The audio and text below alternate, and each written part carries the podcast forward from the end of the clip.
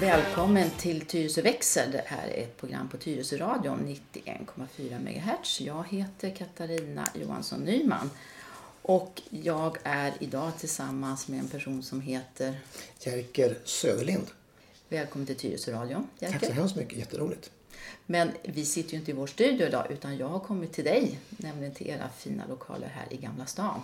Ja, vi sitter mitt emot Tyska kyrkan så varje dag vet vi när klockan är tre att nu är klockan tre för då bångar det i Tyska kyrkan. Det är helt fantastiskt. Det är bra att veta. Ja, och då vill vi jag naturligtvis först veta vem är Jerker Söderlind? Berätta, vem är du?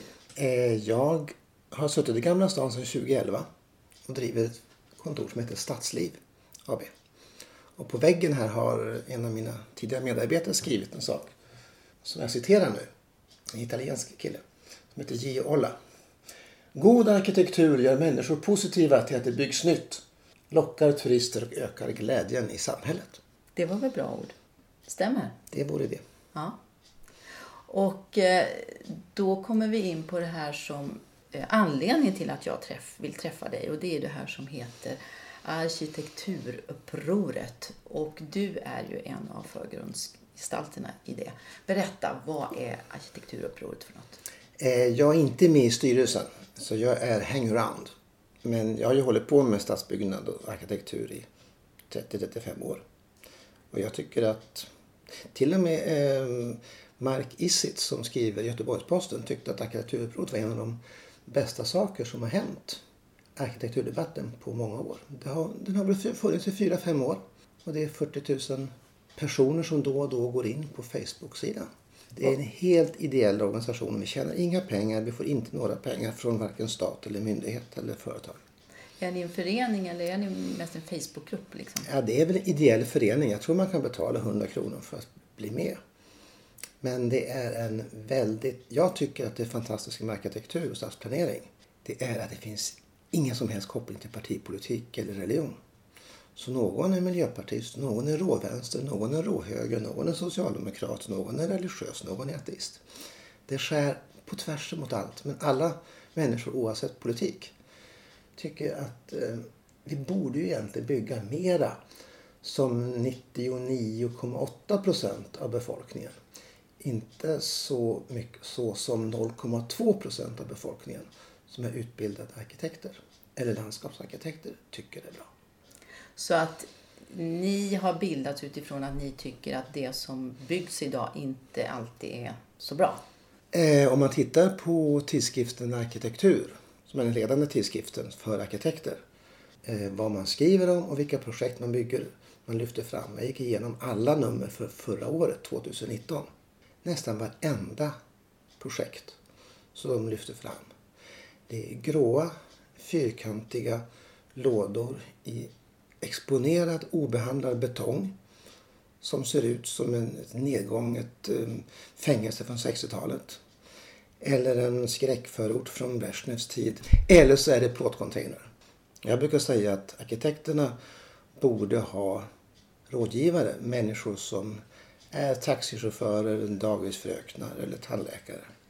Och vad är det de gillar? Vi har gjort många undersökningar. Det har gjorts många undersökningar i England, och Tyskland och USA. Det visar sig att det arkitekterna tycker är bra, det är nästan bara de som tycker att det är bra. Så att jag tycker att den här Facebookgruppen gör en stor gärning vad gäller demokrati. Och vilka är det som är medlemmar hos er då? Är, är det du är ju arkitekt. Ja. Men är det annars så att det på något sätt det här är en grupp för mera vanliga människor så att säga kontra eliten? Det finns ju några framträdande arkitekter och sådär. Det är ett, jag skulle tro det är lite grann ett tvärsnitt av befolkningen. Och det gör mig väldigt eh, glad för att då, då uttar, vi uttalar oss inte i andra människors... Vi säger inte att alla tycker så här. Men så fort man, man visar bilder på arkitektur eller nya stadsplaner så säger de flesta människor, även mina barn, att det där ser ju förfärligt ut. Och det är väl det vi tycker att, eh, om jag säger en modern mobiltelefon är bättre än en gammal. Och för du får välja att du får en cykel av mig. Vill du ha en nyproducerad cykel eller en cykel som är 30 år sedan byggd? Men om man säger diskmaskiner eller om man säger eh, gymnastikskor. Mm. Så är de flesta nya saker bättre. Och då är det konstigt att just inom arkitekturen allting ska vara så totalt nostalgiskt. Jag tycker att den svenska arkitektkåren har drabbats av 60-tals nostalgi. Och man upprepar alla de här visionerna som Corbusier, som var en fransk arkitekt. Han ville ju riva hela Stockholm, utom några kyrkor, och bygga punkthus. Han ville riva hela, hela Paris. Och han var väldigt fascinerad av Vichy-regimen i Frankrike under ockupationen. hade liksom dragning åt det auktoritära. Det är fortfarande för mig en gåta varför svenska arkitekter, när de väljer bostad, då väljer de ofta att bo i hus från sekelskiftet. Lägenheter eller villor. Ja, Men möjligt, ja. motsatsen. Och har, nu har vi sett hur, hur Gert Wingård på tv här, hur han, han vill ha det. Ja, han skulle bygga en sommarhus Ja, i det är- klassisk stil. Det är väldigt klassisk röd, Ja. falurött och... Ja, men jag tycker att det är lite grann samma dubbelmoral som i det gamla Sovjet när partikoryféerna, de bodde i fina sådana här trähus med, med, med eh, snickarglädje vid Svarta havet och sånt där. Så att modern eller modernistisk arkitektur, det är något man gör åt andra människor. Men du, är all modern arkitektur dålig? Eh, modern arkitektur definierar jag som arkitektur som, som folk gillar, som man mår bra av, som lockar turister och som ger ett högre värde på, på fastighetsmarknaden. Eh, men om du säger modernistisk arkitektur så är det en helt annan sak än modern. Mm. Men det som byggs nu då, är, är, är allting dåligt? Ofta så är tekniken undermålig. Eh, gamla hus från sekelskiftet, förra seklet, är ofta bättre och är liksom till och med mer ekologiskt hållbara. All ny arkitektur är inte dålig, nej. Eh, det är väl så att eh, den nya arkitektur som byggs i Sverige, den, den skiljer sig från mängden. Alltså, om man ser Europa, eller USA eller Australien. Vi ligger väldigt långt efter. Ja, just det. Eller, eller många kanske tycker att vi ligger långt framme då, att vi är så modernistiska då. Kanske en del arkitekter tycker. Ja, men alltså om man tittar på Hagastaden i Stockholm så är det gråa betonglådor. Om man tittar på norra Djurgårdsstaden. Väldigt trångt är det i Hagastaden. Jättetrångt också. Det har ju ekonomiska skäl. Om man tittar på, jag jobbar fortfarande lite grann på KTH. Och där har man byggt eh, nya studentbostäder. Och när jag gick förbi det så trodde jag att det här var huset var under byggnad. För det är rå betong i olika element. Det finns inga tak, det finns inga... Det är jättesmala fönster, man har inga fönsternischer. Eh, det ser ser ut som att det var under byggnad. Och sen ska det vara klart sådär. Och varenda människa som inte har gått på arkitektskolan och fått sin hårddisk, sin hjärna förstörd, tycker att det där ser hemskt ut. Men du, på er hemsida så står det så här. Det finns alternativ till fyrkantiga lådor, står Ja. det på er hemsida. Men vad det gäller villor, en, enfamiljshus, så är det ju ändå väldigt många som gillar de här ja, fyrkantiga lådorna. Alltså med, med platta tak, stora fönster, ofta stora altaner eh, utvändigt. Invändigt så är det ofta, det kan vara öppet ända upp i tak, alltså två våningar. Eh, har, de fel då? Alltså, för så är det ju ändå, ändå att många gillar det här. Ja, vad gäller villor vet jag att eh, man gjorde en undersökning i USA. Och då sa man om man ska bygga färdiga villor som man sen ska sälja till en okänd köpare. Alltså på spekul, man bygger först och sen säljer man. Då ska 15 procent av villorna vara modernistisk stil. Det var den marknadsundersökning man gjorde. Eh, det gjordes också, jag läste en artikel i Dagens Industri förra året som sa att eh, villor i sekelskiftesstil med snickarglädje och sånt, de har ett, mycket högre pris. Signifikant högre pris än hus i modernistisk stil om de går ut på marknaden. Eh, Alltså motsvarande kvadratmeter alltså. Ja, är samma hus med samma, samma storlek, samma mm, tekniska prestanda. Okej, Och den här undersökningen är gjord i Sverige alltså? Den är gjord i Sverige. Ja, Eh, den är gjord, det var en artikel i Dagens Industri. Ja, det är Dagens Industri den eh, 4 december 2018. Då står det att gammal bostad smäller högst. Arkitekturen från förra sekelskiftet toppar svenskans önskelista. Då står det så här att nästan varannan svensk som är på jakt efter en bostad. Eh, de tycker bäst om det förra sekelskiftets romantiska stil och den undersökning från Hemnet. Att om man tittar på statistik och pengar så är det faktiskt så att eh, den här snickarglädjearkitekturen betingar ett högre pris per kvadratmeter. Mm. Det är spännande. Och då ställer man frågan så här. Ska vi bygga det som villaköparna vill ha? Eller ska vi bygga det arkitekterna vill ha? För när man bygger nya villor idag. Det är ofta så att man bygger 40 stycken identiska villor. I, med, med gråa fasader och platta tak. Och det har ju en fördel att när man vaknar upp sen på, på söndagsmorgonen så kanske man Ja, då blir man lite, lite förvånad för man råkade gå in i fel hus. Men det kanske inte är syftet med arkitekturen. Man brukar ibland säga om, om man nu får möjligheten att bygga sitt eget hus, för det är Ja. ju egentligen ganska få förunnat då ändå, så brukar man ibland säga att det första huset bygger man till sina vänner, det andra till sina fiender och det tredje till sig själv. Så Ja, ja. det tar ett tag innan man liksom förstår vad som är det viktiga. Va? Mm. För första gången då ska man ha så stora sällskapsytor och Ja. man tänk, ser framför sig de här stora festerna och sådär. Men i själva verket så är det ganska sällan man har de här vännerna hemma. Ja. Ja. Men du, finns det ändå inte en poäng, tänker jag, att, att staden liksom att man kan se årsringarna i staden. För, för om, vi, om vi börjar här då, där vi är i Gamla stad. Här, här är det hus som är ja, kanske till och med 15, 1600-tal i alla fall, Ja. 1600-1700-tal. Och sen går man vidare utåt och, och på Malmarna och längst ut på Södermalm så är det väl 1920-talshus. Och sen så kom vi ut till, till um, Hammarbyhöjden och så är det 30-40-tal och Kärrtorp då är det 50-talshusen och Bagarmossen är 60-tal och så vidare.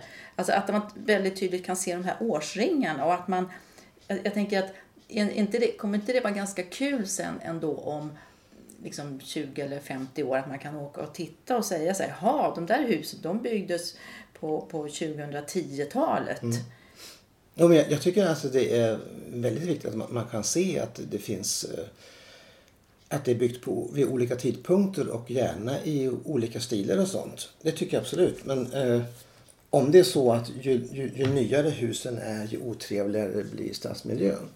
Då har vi ju gått åt fel håll. Jag tror att det är inte så att det är någon nödvändighet eh, att det ska bli tråkigare och värre. Det finns ju, om vi säger Stockholm då, ett fåtal projekt som är väldigt populära. Eh, om vi säger i Nacka, som ligger nära Tyresö. Ja, vilket... Jä- Järlasjö. Ja, mm. Det är ritat av en kompis till mig som heter Håkan Jersenius på Småstaden Arkitekter. Och där råkar min dotter, hennes kille och deras nyfödda bebis bor. Och det ser ut som en liten småstad. Och det är inte klassisk stil, men det är spetsiga tak och det är konstiga balkonger. Alla hus ser olika ut, alla olika färg. Och de trivs fantastiskt bra. Men det, det projektet, det är 400-500 bostäder. Det har aldrig någon, aldrig fått en presentation i tidskriften Arkitektur som man brukar göra med nya områden. För det är för insmickrande, det är för populärt. Men det är ett, tycker du då, ett exempel på ganska god arkitektur. Och jag tänker, för att det handlar ju inte heller bara om de enstaka husen utan Nej. det handlar ju också om, om stadsplaneringen, Ja. hela sammanhanget. Jo men alltså eh, torget eller parken det är ju liksom det, det gemensamma vardagsrummet. Och ställer man husen i kvartersform så att alla fyra, fyra hus som står och tittar ut mot ett torg eller en liten park. Som det är Järlasjö. Och där har de en jättefin eh, lekplats med jättemycket och det är hur mycket folk som helst. Men ställer man upp hus som man gjorde från 30-talet och framåt och, eh, eh, med bara limpor. Då blir det liksom inga samlingsplatser. Men man kan säga att i stadsplaneringen så är jag lite mer positiv till Stockholms bebyggelse. Därför att om du tittar på västra Kungsholmen eh, där det var ett samtal tidigare. Borta vid äh, Hornsbergs strand, ja. Hornsbergsstrand, ja. Där har man ju byggt kvarterstad. Och ja, Norra Djurgårdsstaden, det är en sorts kvarterstad. Ehm, om man tittar på Hammar, Hammar, Hammar, Hammar, Hammarby sjöstad. Man har försökt att bygga kvarterstad med blandat innehåll och det är butiker och gym och liksom grejer i bottenvåningen. Så att det finns ju en, inom planerarkåren också, en önskan om att bygga mera blandat och lite tätt och, stad. Det arkitektur- arkitekturupproret eh, kritiserar det är väl då att husen ser så fula ut. Ja, det. Man blir ledsen när man ser på dem. Och sen brukar jag ibland, jag tänkte du pratade om, om Västra Kungsholmen. Eh, jag brukar ibland prata om det här med, som jag kallar för arkitektens dröm. För jag kan uppleva, jag som har jobbat med förvaltning väldigt mycket, att många som, som ritar och projekterar husen har liksom inte riktigt koll på vad som händer sen när man ska ta hand om husen. Ja. Och, och en sak som man ju till exempel gjorde på Västra Kungsholm det är att man har ju ritat in bottenvåningar där man förväntas fylla då med olika typer av aktiviteter, alltså restauranger och butiker. Men det som har hänt där det är ju att det är många eh, numera då tomma lokaler i bottenvåningar. Därför det finns inte underlag helt enkelt. Nej. Men du, jag, jag tänkte som i, i Tyresö då, då har det ju byggts en hel del under de senaste åren. Och jag har hört många som tycker att det har byggts för mycket. Och jag tror också att eh, en del i senaste valet röstade på, så att säga, man, man röstade bort det som man uppfattade som det, ja i, i det fallet då Moderaternas styrande partier. Trots att, trots att egentligen var väl så att alla partier var väl egentligen med och bestämde. Och då kan jag tänka mig att ibland så handlar det om att det har byggts på fel plats. Alltså husen i sig kanske är helt okej, men man man har satt dem så de hamnar inte i ett sammanhang. Håller du med om det? Jo, alltså vi är väldigt bra på att bygga objekt och enstaka hus. Men vi är inte bra på att bygga stadsdelar. Jag tror att mycket av kritiken det är att man ställer ut en stor låda som skymmer utsikten. Alltså det, jag har i en bok som heter Bygder folk gillar som jag har skrivit, som kom förra året. Då har jag en bild av ett grönt hus som ser ut som någon, någon liten atlantångare eller någon hangarfartyg. I någon, med några konstiga, om det är loftgångar. Det är loftgångar kan jag säga. Det är loftgångar. In, in, inglasade loftgångar. Och så klämmer man in det vid en, ja, nästan som en trafikled. Så att man ska exponera folk hur mycket som helst för buller. Och loftgångar. Alltså, det kan ju vara så att det är trevligt att alla vet om vad alla andra äter till middag. För man står och stirrar rakt in i fönstret. Men får man välja mellan loftgång och inte loftgång, då väljer jag inte loftgång. Och Och då tror jag att det är förtätningshysterin i det här fallet som gör att jag tycker inte Tyresö, Tyresö, där tycker jag man ska bygga det folk gillar för det är lite längre ut. Om man tittar på de undersökningar som Boverket har gjort. Hur, vad är människornas, vad är svenskarnas mellan 18 och 74 år? Vad är det, vad vill, hur vill de helst bo? Och det här statliga banken SBAB, de gjorde en liknande undersökning. Ursäkta, jag ska bara bryta och, be, och berätta att det här huset då som du kommenterar, som du också har med i din bok, det är alltså det gröna huset som har byggts i Tyresö vid det som kallas för Strandallén. Och som också, precis som du sa, har fått ett öknamn då, om man pratar kanske om Finlandsfärjan eller Finlandsterminalen. Så att det är verkligen ett, ett, ett känt hus i Tyresö kan jag säga. Ja, det kallas Finlandsfärja. Ja, alltså i folkmun. Det, det är att, ja. ja. Ja, men alltså, hade det där huset stått inne på Östermalm så kan man, då kan man ta det för det finns så många vackra hus runt omkring. Men om man tittar på den undersökning som eh, statliga banken SBAB gjorde och som Boverket gjorde. Vad är svenskarnas drömboende om de bor i någon av de tre storstadsregionerna? Då vill nummer ett småhus, radhus eller villa med egen studsmatta och kanske lite äppelträd och en liten tomt på 400 kvadrat. Nummer två, det är bostadsrätt. Och nummer tre, det är hyreslägenhet. Så jag, jag tror att vi, vi bygger ju fel typ av bostäder. Man, man tror från då de nyutbildade planerarna och tjänstemännens sida att alla kommuner ska liksom bli någon sorts innerstad. Men i Tyresö, i Värmdö, i Haninge, där tycker jag man ska bygga en trädgårdsstad. Det som man byggde i gamla Enskede. Blandning mellan lägenheter, radhus och villor. Så jag tycker att vad vi ska göra, vi, vi, behöv, vi skulle faktiskt behöva ha en ny egna hemsrörelse. Som gamla Enskedefältet. Det är jättedyra hus där. Eh, men det är för att man producerar inte sånt här. Man, man stoppar in stora lägenhetskåkar långt ute i kranskommunerna. Men beror inte det också på att det är brist på mark, tänker jag? För att alltså, då när e- egna hemsrörelsen var som störst, då, och, och det är ju många som har glömt bort det, att under miljonprogrammet så, så var det ju faktiskt en väldigt stor del av miljonprogrammet som bestod av enfamiljsbostäder. Ja, Eh, Och, och det var väl egna hemsrörelsens eh, stora... Det, det var väl då egna hemsrörelsen blomstrade verkligen under, under miljonprogrammet. Men, men idag finns ju inte riktigt marken. Eh, Kan inte det vara en orsak till att det inte blir så att man... För jag håller ju med dig om att egentligen tycker jag att det är en ganska bra grej. Om man tittar på, vi har en karta här på kontoret i Gamla stan.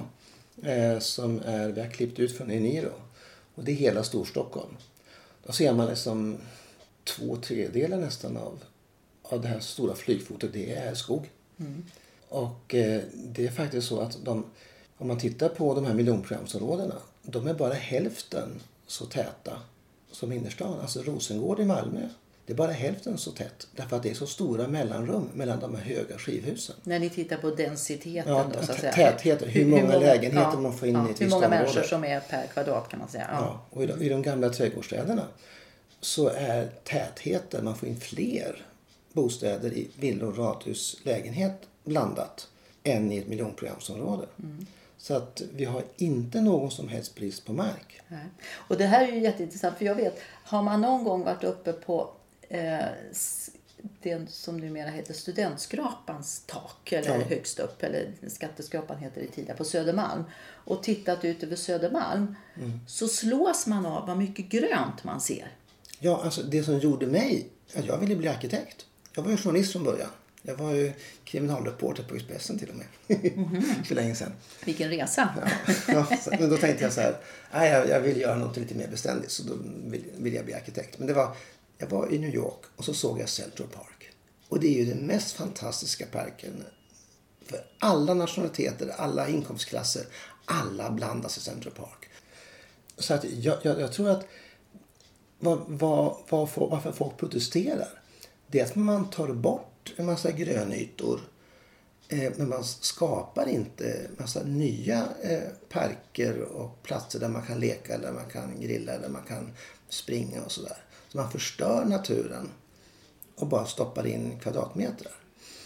Så att jag, jag tror att eh, protesterna mot det nya byggandet och förtätningar, det är att man, man gör inget, ingenting vettigt av det. Det blir varken innerstad, det blir bara liksom förorter som är mycket, mer- mycket mer täta. Så tar man bort eh, alla, alla skogar och så. Mm. Eh, och i Tyresö då, så när man pratar med politiker om den här frågan så säger ju alla politiker att ja, men i Tyresö så har vi så mycket naturreservat och nationalpark. Jag tror det är 43 procent av Ja. kommunens yta som är det. Och det, det är ju naturligtvis, jag, jag kan inte tänka mig någon kommun i landet som har så mycket yta som är så att säga ja, blockerad då. Men precis som du säger så kan det ju finnas andra ställen. Det kan ju finnas eh, liksom stråk eller, eller liksom man kan förtäta längs vissa bitar och sådär. Ja, alltså om man tittar på, på kartan över Tyresö och jämför det med, med, med de gamla delarna av Stockholm. De gamla delarna av Stockholm, där byggde man längs stränderna. Och så blev det parker, alltså vid, vid Kungsholms strand. Det är ju fantastiskt vacker parkstråk där man kan gå och promenera. Och så byggde man nära vattnet. Alla fick utsikt mot vattnet. Eh, Medan i Tyresö har man byggt så långt ifrån vattnet som möjligt längs motorvägar. Om man tittar, där finns det vatten, där finns det vatten, där finns det vatten. Nu pekar jag. Jag tror det hade varit mycket, mycket mera lycka, trivsel och skönhet om man hade byggt ner emot eh, sjöarna som finns. Ja, precis. Tätt Ja. och liksom blandat och så har man ett stråk eh, där alla människor kan, kan, kan samlas. Men du, är inte det... För, för jag tänker, det, de som ju bor vid vattnet i, i Tyresö, det är ju, alltså det är ju villabebyggelse. Ja. Och, och så, det är ju ganska vanligt att, att Ja. det är så. Att, att man, och nu, nu kanske jag blir lite politisk, men, men det är ju nästan så att man sätter hyreslägenheterna i sämsta läget. De får Ja. ofta bilda skärm mot trafikleder och Ja. sådär. Och sen är bostadsrätterna lite bättre och sen så ska villorna vara bäst. Ja. Så har det ju varit traditionellt. Ja, men det, och det är väldigt orättvist för att eh, en, en villatomt idag är ju jättedyr. Så att, så att folk med medelinkomst har inte råd att köpa en villa. Men jag tror att vi har ju en tankeidé som heter dels är det naturreservat och dels är det eh, strandskydd. Man får inte bygga närmare vattnet än 100 meter. Eh, och på vissa platser 300 meter. Och då blir, eh, men om man skulle bygga närmare vattnet då skulle man kunna bygga lite tätare. För då, folk gillar ju att klumpa ihop sig. Man säger Marstrand eller man säger Visby eller man säger Strängnäs eller Sigtuna. Man, man, man säkrar att det är tillgång till vattnet och det är Man ska kunna ha ett stråk. Liksom, Ett stråk, kan, ja. Då skulle man kunna få in precis lika, lika många bostäder i vackra strandnära mm, platser. Men det är liksom det är en tankefigur där man säger att man ska skydda människor från vatten. Och ifall du åker på semester till, låt oss säga Italien. Har du varit i Cinque Terre? Mm, just Det är det. fem stycken små byar. Ja, det är fantastiskt fint. Jag har sprungit där och vi har en bild på kontoret. Ja. Och där, där står ju husen som fyra meter från vattnet, alltså ett litet torg. Och dit åker vi på semester. När vi åker till eh, Venedig på semestern eller nå- någonting sånt. Eller vi åker till Florida där det finns små, små byar längs vattnet. Så jag tror att ur både lyckosynpunkt, kollektivtrafiksynpunkt och täthet så skulle man i Tyresö kunna säga att nu bygger vi Tyresö eh, eh, vattennära. Och så gör man ett stråk och sen så kan, kan busslinjen gå, gå nära vattnet. För då öppna upp fler platser där man kan bygga nära vattnet. Och sen de områden som man har byggt på under miljonprogrammets tid. Då ska man snarare, tycker jag, bevara och förbättra de gröna ytorna som finns i, i centrala Tyresö. Så att det blir säkrare, man kan gå genom parken även på kvällen så, eh, som kvinna. Förstör inte. Mm. Det finns ju vissa kvaliteter i miljonprogrammet. Så det är att det finns lekparker, det finns en skog man kan springa ut. Jag växte upp i, i vad heter det, Jakobsberg när jag var liten. Då, då fanns det ju en jättestor skog vägg i vägg med eh, lägenhetskåkarna. Och det var ju fantastiskt. Så att skydda den, den liksom fina natur som finns i de gamla områdena och så öppna upp nya. Sen- ska vi väl säga att just Tyresö strand, där har man ju faktiskt byggt, byggt ganska nära vattnet. Och jag vet ju att det var jättemycket protester. För det är ju den, egentligen nästa fråga som jag tänkte komma in på. För, för ni pratar ju också om det här med medborgardialoger. Ja, Att, att ni tycker att man ska öka medborgarnas möjlighet att påverka Ja. vad som byggs. Men min erfarenhet är att o- om man då säger att nu ska vi bygga här och så kallar man till ett, ett medborgarmöte. Mm. De som kommer på mötet det är ju de som inte vill att det ska byggas alls. ja. Så hur Eh, gör man då? Eh, då tycker jag man gör så här. Vi gjorde en rapport till trä och möbelindustrins organisation. Man säger här ska vi bygga någonting och här ska vi bygga en trädgårdsstad. Och alla som är intresserade av att få en liten tomt på 300 eller 400 kvadratmeter eller en lägenhet, ni får komma in och teckna er. Därför att det är ju djupt odemokratiskt att det är bara de som redan har en bostad som ska vara med i samrådet. Då ska man säga att vi gör ett samråd för de som söker en bostad. Ta ett samråd där bara de som har en bostad eh, är med. Det är som att ordna en vinprovning till folk som har hällt i sig en flaska vin redan. Eller att göra en avsmakningsmiddag för folk som är mätta. Så att det är bara insidersarna eh, som, som är med på samråden. Öppna upp samråden för de bostadslösa. Och så säger man i hela Storstockholm, här har vi 500 tomter. Och det är Kalle och Anna och Ivan och eh, Abdel. Och de får säga att jag är intresserad av att ha en liten tomt här. Och då får de här eh, som vill ha en bostad och de som redan har en bostad, då får de träffas i samtal. Om man träffar en verklig människa av kött och blod, då, då blir man inte så där mm, egoistisk. Utan jag tror alltså på det öppna samtalet. Eh, att man förstår att det finns fler människor som vill ha en bostad. Pro- Problemet ofta är ju att det kanske inte är kommunens mark utan det är privat mark. Och, och då är det naturligtvis så att en, en, en exploatör, då, en byggare, de vill naturligtvis optimera, eh, försöka hitta så, så mycket byggrätt som möjligt. Ja. Och problemet är ju att om man inte får ekonomi på det som ska byggas, då byggs det ju inte alls. Nej. Ja, och, och jag tänkte, för jag då som har min bakgrund i allmännyttan, jag vet ju att det var ju hela tiden den här, eh, när vi skulle bygga, det var ju hela tiden den här motsättningen eller, eller ja, alltså svårigheten att få ihop de här komponenterna, funktion, arkitektur med ekonomin. Ja. Eh, Och när man då ska försöka bygga billiga hyresrätter så är det ju inte så lätt heller, tänker jag, att bygga det så arkitektoniskt utmanande och läckert. Utan då blir det ju mer konceptuellt byggande. Kan du, kan du Ja. förstå den aspekten? Det finns ingenting som heter billiga nya hyresrätter. För det är nästan alltid så att det nya man bygger, det är dyrare än det gamla. Det, det är dyrt. Jag tror ju att där tycker jag, det låter kanske konstigt, där kan vi lära oss av bilindustrin. För att i bilindustrin då har man olika delar, olika komponenter. Så sätter man ihop dem till olika bilar. Och liksom nästan varje bil som går- ut från bandet, då har liksom en beställare som vill ha den sortens inredning, den sortens färg. Och om vi skulle ta, låt oss säga 20-talshus, lägenheter, två, tre våningar och sånt. De ser ju ganska lika ut alltihop. Och det är liksom, man kan bygga, om man tittar på Lärkstan eller om man tittar på det som byggdes på 20-talet i Stockholm. Det är ju, det, man repeterade samma husstomme, samma typ av fönster, samma typ av tak. Problemet är ju att man vid varje projekt ska arkitekterna börja rita från början. Hantverksmässigt, men alla husen ser ändå likadana ut. Ja, och det, det, Alltså, där, jag, det där känner jag igen.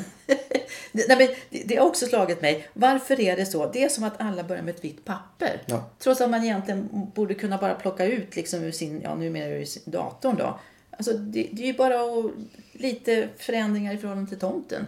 Det, är, det borde redan finnas. ja, alltså jag tycker man skulle ha så här. Under fem års tid får man inte rita ett enda nytt hus. Eh, om man ska bygga ett nytt hus då tittar man på de mest populära husen i, i, i kommunen som folk gillar mest. Och så säger man att det här är ju provat, för här har folk bott i 10 år eh, eller 100 år. Och så tar man de ritningarna och så anpassar man dem lite grann vad gäller hissar och sånt.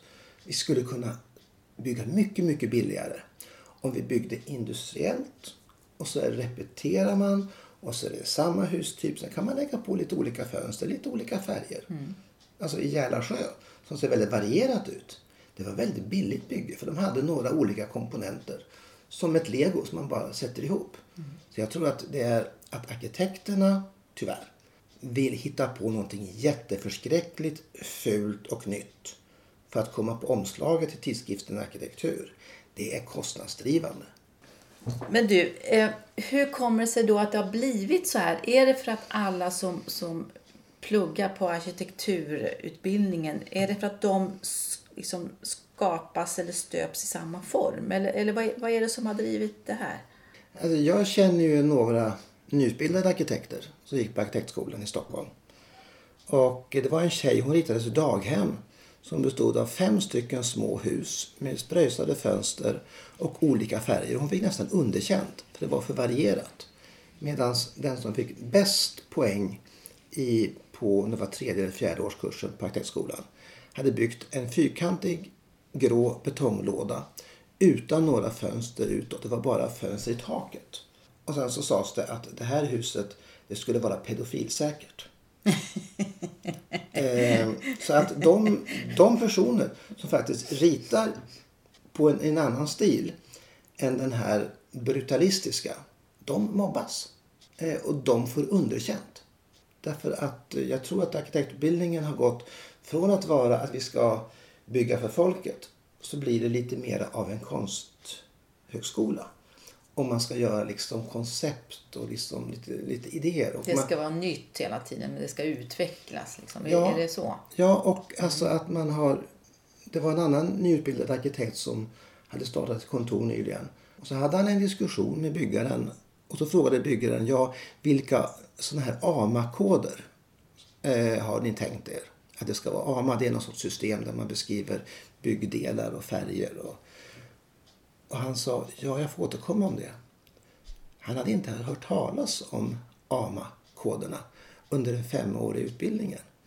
Och de elever jag har i tredje årskursen på KTH, de har aldrig fått ritat en, en, en, en, en översiktsplan. De har aldrig fått ritat en detaljplan. De lär sig inte någonting om hållfasthet. De lär sig inte hur man gör ett effektivt garage. Så att det är alltså en, en väldigt stor kunskapsbrist som gör att när man kommer ut från den här femåriga utbildningen då är det som att eh, komma ut från läkarutbildningen och inte veta liksom, hur synnerven funkar. Eller hur, hur.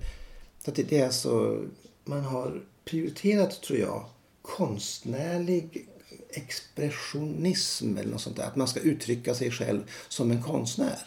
Eh, och göra fantastiska, konstiga och dyra lösningar. Så att min fråga är, varför accepterar byggindustrin att man börjar med ett vitt papper varje gång man ska göra ett projekt? Det blir fulare, det blir dyrare och det blir krångligare. Du, jag, jag tänker på en... Jag, jag har, ju, har ju bläddrat i din bok här, din fina bok som du har skrivit som just heter Bygg det folk gillar.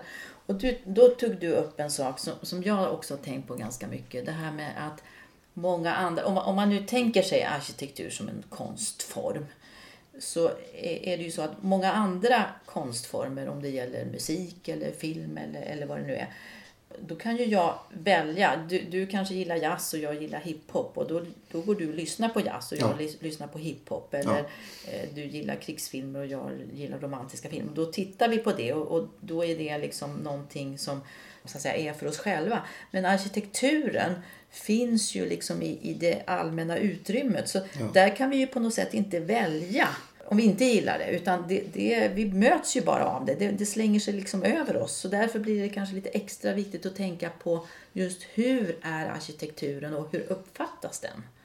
Ja, alltså när jag åker bussen, buss 3, trean från där jag bor till, till Gamla stan. Då tittar jag på Stadshuset och jag blir glad. Och så tittar jag på Stockholm Waterfront och då blir jag ledsen. Och då tänkte jag faktiskt, för jag har faktiskt med mig några bilder här som jag tänkte visa Ja. dig. Och jag tänkte höra just vad, vad du tycker om dem. Och då, det, var ju, det är faktiskt ett av de husen som jag har valt av Stockholm Waterfront. Så du ska få möjlighet att kommentera det alldeles strax. Men, men jag tycker att det är just därför som vi, alltså arkitekturen är en allmän egendom till skillnad från som du säger musik och litteratur. Och då är det faktiskt de folkvalda, alltså våra kommunpolitiker, för det är de som är mest inblandade. Då måste de ställa sig frågan så här. Vad tycker Tyresöborna är trevligt och vackert och överkomligt i pris? Och sen så ska, ska de styra byggandet. Det blir odemokratiskt, tycker jag, om det är en enskild aktör som bygger någonting utan att man tar hänsyn till vad, vad folk gillar. Jag gjorde en undersökning på Almedalsveckan senast. Och då hade jag 60 bilder på hus. Och sen fick folk rösta då och ge en, två eller tre eller fyra poäng. Vilken arkitektur ska man bygga framåt? Och de som fick flest en poäng, alltså sämsta poängen, det enda liksom statistiskt säkerställda, det var sådana hus som har fått Sveriges arkitekters Kasper Salinpris, som är det finaste priset. Och då, då blir det ett demokratiskt underskott. Att vi bygger det som en liten, liten klick tycker är bra. Medan, eh, säg 70-80 procent tycker någonting annat. Så jag, jag ser det här som en demokratifråga. Jag tycker inte man ska bygga i någon speciell stil. Ifall folk vill ha modernistiska fyrkantiga lådor eller gröna loftgångshus, då ska vi bygga det. För vi, arkitekternas främsta uppgift det är att tjäna medborgarna och se till att medborgarna får en så trevlig miljö som möjligt. Inte att vara konstnärer. Nej. Men, men samtidigt tänker jag ju så här att eh, nu antar jag att arkitekturutbildningen är fem år eller något Ja. sånt där. Ja. Då ska man väl ändå vara lite proffs. Alltså för, för i. I mycket annat så anlitar vi ju om, om jag ska projektera eh, VA-systemet eller E-system. Då, går- då går jag ju till någon som är, som är liksom duktig på det. Och det är ju samma sak här. Jag förväntar mig ju ändå att, att den här personen är proffs på det. Och då borde man ju kunna lita på det som, som en arkitekt lägger fram och säger så här tycker vi ska bygga. Alltså det är ju inte så lätt som, för, för jag har ju suttit i den, jag har ju suttit på byggherresidan och det är inte så lätt alltid som alltså, lekman då, nu gör jag sådana här tecken i luften här, lekman, eh, även om det var jag som stod för pengarna så att säga. Det är inte så lätt att, att ha en argumentation med en arkitekt alltid och säga så här, nej men det där gillar inte vi. Ja, men alltså titta på de mobiltelefoner vi har. Alltså iPhonen är ju dyrast. Och det är för att det är fantastiska proffs som har tagit fram en jättebra telefon. För att folk, eh, människor som inte är proffs, de vet inte riktigt vad de tycker är bäst förrän de har fått olika alternativ. Så att jag är väldigt för att arkitekterna ska vara väldigt välutbildade och kunna kombinera skönhet med ekonomisk effektivitet. Det tycker jag absolut. Men om de inte är professionella och inte lyssnar, alltså de, den som tillverkar mobiltelefoner som Ericsson, de gick ju på pumpen. För de, gjorde, de sa till och med Ericsson för länge sedan, ledningen för Ericsson, vi ska inte tillverka mobiltelefoner som ser ut som tvålar. Och det var Nokia som gjorde- sådana. Nokias det. mobiltelefon var- mycket finare. Så att proffsen måste ta fram nya saker och spännande produkter, billigare, vackrare produkter och sen så känna av så att när man sitter i som politiker eller byggare så måste man ställa grundfrågan. Har ni gjort en undersökning om ifall de här husen motsvarar de som ska hyra eller köpa lägenheten, vad de vill ha? Det tycker jag är viktigt. Nu tänkte jag att jag har tagit upp några bilder här och vi kommer också lägga ut de här bilderna på Tyresöradions hemsida sen. Eh, och jag tänkte höra lite grann med dig Jerker vad du tycker om de här husen. Och det första huset då, det är det som jag tror det kallas för Stockholm 01 och det håller på att byggas just nu. Det byggs vid ja, Hammarby sjöstad, nära bron, Skanstullsbron nära Gullmarsplan. Det är Skanska som bygger det här huset eh, och det är väl någonstans 20-25 våningar. Eh, lite rödaktiga fasader, någon slags plåt. Vad, vad är det? Är det Strykjärnsform eller vad är det? Ja, det, det ska se ut som liksom något tredimensionellt på något sätt. Vad tycker du om det här huset då? Först så tycker jag att om man ska bygga billigt så blir det väldigt dyrt att fasaderna lutar utåt. Liksom. Det, det är tjockare och tjockare och tjockare ju högre upp det kommer. Jag är inte emot höghus men om du ska ha ett höghus så ska du ha det i en riktig kvartersstruktur. Därför att det som gör att stadsmiljön blir, blir säker och liksom trevlig det är att det finns mycket bebyggelse i bottenvåningen. Om man bygger punkthus som står rakt upp och så är det bara runt omkring nästan ingenting. Då blir det ingen, ingen rolig stadsmiljö. Jag tycker att eh, ett höghus, jag hade hellre sett ett höghus med spiror. Eh, lite grann som de husen som står vid Sankt Eriksbron och sånt där. Som blir, blir smalare och smalare ju högre upp man kommer. Empire State Building, det är jättevackert. Medan de här fyrkant, jag tycker att det här är, jag blir inte glad när jag ser det. Men sen så är det många kvadratmeter så det är kanske okej.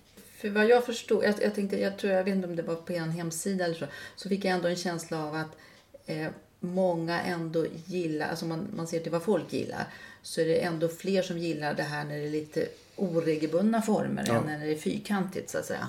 Mm, alltså det här, det är ju bättre att det här är lite är trekantigt och lite färger. Än om det hade varit en helt ren eh, fyrkantig låda som jag säger Wennergren Center är inte, inte så snyggt. Nej, det här är ju nej. bättre än det. Eh, men jag tycker att det här, om man, ja, det klassiska sättet att bygga höghus är att de blir, blir smalare och smalare och smalare. Eh, och sen så finns det liksom en skybar på toppen. Det kanske finns det här också. Kan vara så. Mm. Men det, sen tycker jag att det känns monotont. Alltså ett vackert hus har en bas, en mellandel och sen så en topp. Här har man, det känns som att man har köpt, har ett byggelement, ett enda fönster. Och sen så bara repeterar man det hela tiden. Så att ju närmare man, det händer ingenting när man kommer närmare och närmare huset. Det, det blir tråkigt. Jag tror att mm, det finns en undersökning att hjärnan vill ha tusen intryck per sekund Okej. för att känna sig bra. Det, blir, det, blir, det är för lite variation tycker jag i det här huset. Jag, jag kan säga personligen så var jag väldigt tveksam i början men på något sätt så har jag ändå tyckt med tiden att det här är- ja, det känns som att det kan ja, bättre och bättre. Och faktiskt, jag tror det är när man står på Östgötagatan så ser man det här huset i front och då, och då ser det faktiskt lite läckert ut måste Mm. Ja, jag ja, säga. ja. Det är inte de, ett av de sämsta i alla fall. Nej, nej. Sen nästa hus då, det är ju det här Stockholm Waterfront då, som ju är ett kongress och hotell som byggdes nära centralstationen. Eh, jag tror det blev klart typ 2011, 2012 någonting. Vad tycker du om det här? Eh, min mamma, som nu är död, hon höll på att eh, avsäga sig bekantskapen med mig. För att hon tittade på Stockholm Waterfront och de här stålpinnarna som man ser igenom också. De bara döljer liksom någon låda bakom. Min mamma sa, men Jerker, du har gått fem år på arkitektutbildning och du kan inte se skillnad på en byggnadsställning och ett färdigt hus. Och så bråkade vi om det. Sen tyvärr visade det sig att min mamma hade fel och jag hade rätt. Det ser ut som en ofärdig byggnadsställning. Och jag tror att eh, White Arkitekter har ritat det. Och jag tror att eh, om du tittar på turister som tar foton av Stockholm så är det fler som mm, plåtar Stockholms stadshus än Stockholm Waterfront. Jag tycker att det är jättebra att man byggde Stockholm Waterfront. Det är en perfekt lokalisering för en konferensanläggning. Men det, är, det ser ut som det inte är färdigt. Jag tycker man skulle ordna en arkitekttävling eller en designtävling för att göra Stockholm Waterfront till ett vackert hus. Man kan lägga på några våningar med lite fönster och någon eh, uteservering uppe på taket. För det är, det är någonting som, de här plåtpinnarna som står där, det är lite gärna, det skär i ögonen. jag får, jag får liksom känslan att det liksom spikar. Och det gör inte mig glad. Nej. Det, det som stör mig väldigt mycket det är att jag tycker att det här ligger lite för nära Stadshuset. Som ju är, precis som du säger, alltså en av Stockholms vackraste hus. Och så får man det här ju alldeles i blickfånget när man kommer ut ur Söderledstunneln. Så, eh, alltså, nej, det, det stör mig. Just den här att det ligger för nära, tycker jag. Ja, men om du hade byggt det här Stockholm Waterfront ungefär som Rosenbad, där regeringen sitter, som är en liten bit bort. Då hade det blivit en komplettering och då hade det blivit vackert. Jag tycker att eh, bygg, bygg så nära som möjligt de, gamla husen men, men se till att det harmonierar på något sätt. Hade det varit en tegelbyggnad eller, eller putsfasader. Eh, men det ser, det, ser, det ser ofärdigt ut och man undrar så här. Först bygger man, det är en svart låda med kontor. Sen så är det en vit låda som ser ut som Hötorgshusen som ligger bakom. Och det är bara kvadratmeterbehållare. Och allting är bara repetition. Eh, så jag tycker att det är okej okay att bygga högt, det är okej okay att bygga nära. Men det ska inte se halvfärdigt ut. Nej. Du, och sen har jag nästa hus och det här är ju just ett sånt här enfamiljshus då, som är ganska typiskt just nu skulle jag säga. Just det här kanske är i någon slags träfasad fast det är inte ovanligt att det är som du säger grå betong eller möjligtvis vitt. Då. Det här är ju sådana hus med stora fönster och, och eh, ja, en, en fyrkantig låda kan man säga. Vad gillar du? Är, är alla de här husen fula tycker du? Alltså jag tycker den som vill ha ett fult hus, en fyrkantig låda Eh, där, där fasaderna består av brunt trä som sen blir lite grådassigt eh, efter när det har regnat tre fyra år. Där ska få ha en sånt hus tycker jag. Vi ska vara väldigt generösa. Eh, därför att det finns ingen, ingen smak som är bättre än någon annan. Utan det, jag tycker att det ser, det ser inte inbjudande ut. Det ser inte vänligt ut. Ibland tycker jag att man ställer fönstren i sådana här hus. Man ställer fönstren i hörnen på husen. Och sen så blir det mörkt inne i rummen. Och sen drar man ner fönstren ända ner till golvet. Så då, då, när man går utanför då ser man in under borden och in under soffan. Så det, det, jag tycker att det ofta är det opraktiskt också. Om man tittar på det kontor som jag sitter i Gamla stan. Då går fönstret bara ner, det kanske finns 30, 40, 50 centimeter eh, ner till golvet. Då kan man ställa blommor och lampor och så. Att det, är, det känns opraktiskt och fantasilöst. Och jag tänker att det, det måste ju vara lite grann som att bo i ett akvarium, tänker jag ibland. Folk kan ja, verkligen titta in. ja, det finns ett område i Köpenhamn, utanför Köpenhamn, som heter Örestad. Där har man byggt fönster från golv till tak. Och folk protesterar mot att, att folk går som nakna inne i lägenheten. De, de, känner, de som är på gatan känner sig utsittade. det, var, det var ju en rolig aspekt. Ja. Ja, jag skulle inte vilja ha ett sovrum där det är fönster från golv till tak. Nej. För då måste jag hänga persienner eller gardiner för. Så det, är liksom, det blir ett intrång på privatlivet också. Jag vill kunna vara i fred när jag är hemma. Mm. Jag vill inte vara ett skyltfönster. Mm. Men det är väl egentligen mest upp till de som bygger dem menar du? Alltså om man vill ha det så här? Ja, men jag tror att sådana här hus de byggs i 30, 40, 50 eh, exemplar. Ex exakt identiska. Och hade du istället delat ut tomterna till olika personer eller hushåll eller familjer då hade vi fått mycket mer variation. Mm, säkerligen. Eh, vi ska av, avsluta den här, eh, det här samtalet alldeles strax. Men jag, jag tänkte ändå fråga dig så här avslutningsvis. Hur tycker du att, ni har ju funnits några år nu då, arkitekturupproret. Tycker du att ni har åstadkommit någonting? Hur, hur ser du någon, någon utveckling? Finns det något intresse för den här typen av frågor som, som ni vill väcka? Jag tror att eh, vi har, det går åt rätt håll. Ehm, I Nacka som är min gamla hemkommun, inte i Tyresö. Där skulle man, det var en arkitekttävling. Det var sju förslag. Tjänstemännen de eh, föreslog ett, eh, en tegellåda som var väldigt fyrkantig.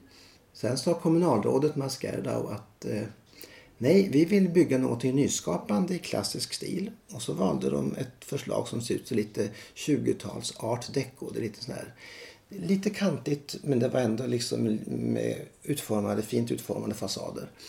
Var i Nacka är du nu? Eh, vid, vid, Nacka, vid, vid Nacka Forum. Okay. Den nya etappen där man ska bygga stad i Nacka. Där, där, där man ska bygga tunnelbana också? Ja, mm. alldeles intill Nacka Forum.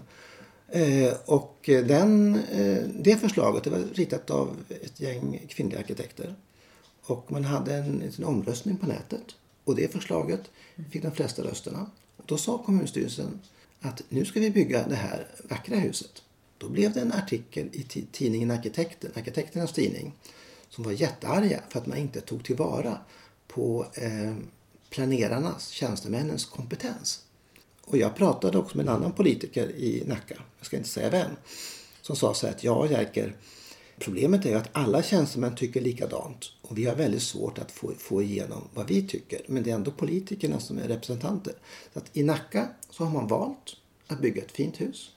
I Göteborg så sa Socialdemokraterna nej till ett förslag som tjänstemännen ville ha. Och sen så tog man fram ett, ett vackert, fint förslag som många tyckte var mycket roligare. Och då blev tjänstemännen arga.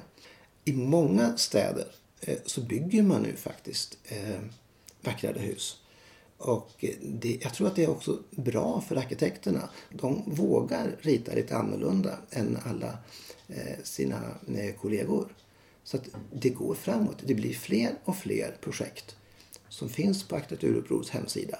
Där man, där man bygger nya projekt i, i vacker och väldigt varierad arkitektur. Så jag är väldigt positiv. Ja, vad spännande. Och det kan väl bli slutorden då. Och vi ska väl också säga, för det är ju faktiskt så här att när folk inte är nöjda då, det som väl jag i alla fall uppfattar har hänt i Tyresö. Och jag vet ju andra kommuner också, Knivsta till exempel, Vaxholm. Där skedde det också saker i valet som man kunde direkt koppla till just hur det har byggts och så. Då är det ju faktiskt, det är politiken som får betala priset om folk inte är nöjda med det som har byggts. Så att därför är det ju väldigt viktigt att också politiker är, är engagerade och tänker på de här frågorna. Ja, och jag tror ju att det är, det är ju lite oroliga tider politiskt nu. Och jag är ju väldigt starkt förespråkare för att det är politiker, folkvalda, ska representera, ska liksom lyssna på vad medborgarna vill ha. Eh, så att jag tycker det här är en demokratifråga och förtroendet för våra politiker så blir mycket, mycket större. Och de säger att nu så lyssnar vi på vilken sorts bebyggelse man gillar i Tyresö och så bygger vi det. Och det skulle bli mindre, mindre protester, tror jag, och det skulle bli mindre bostadsbrist. Mm-hmm. Ja, det är bra slutord. Då vill jag tacka dig så mycket, Jerker Söderlind. Och vi har pratat om arkitekturupproret här på Tyresö radio. Och jag heter Katarina Johansson Nyman. Tack så mycket.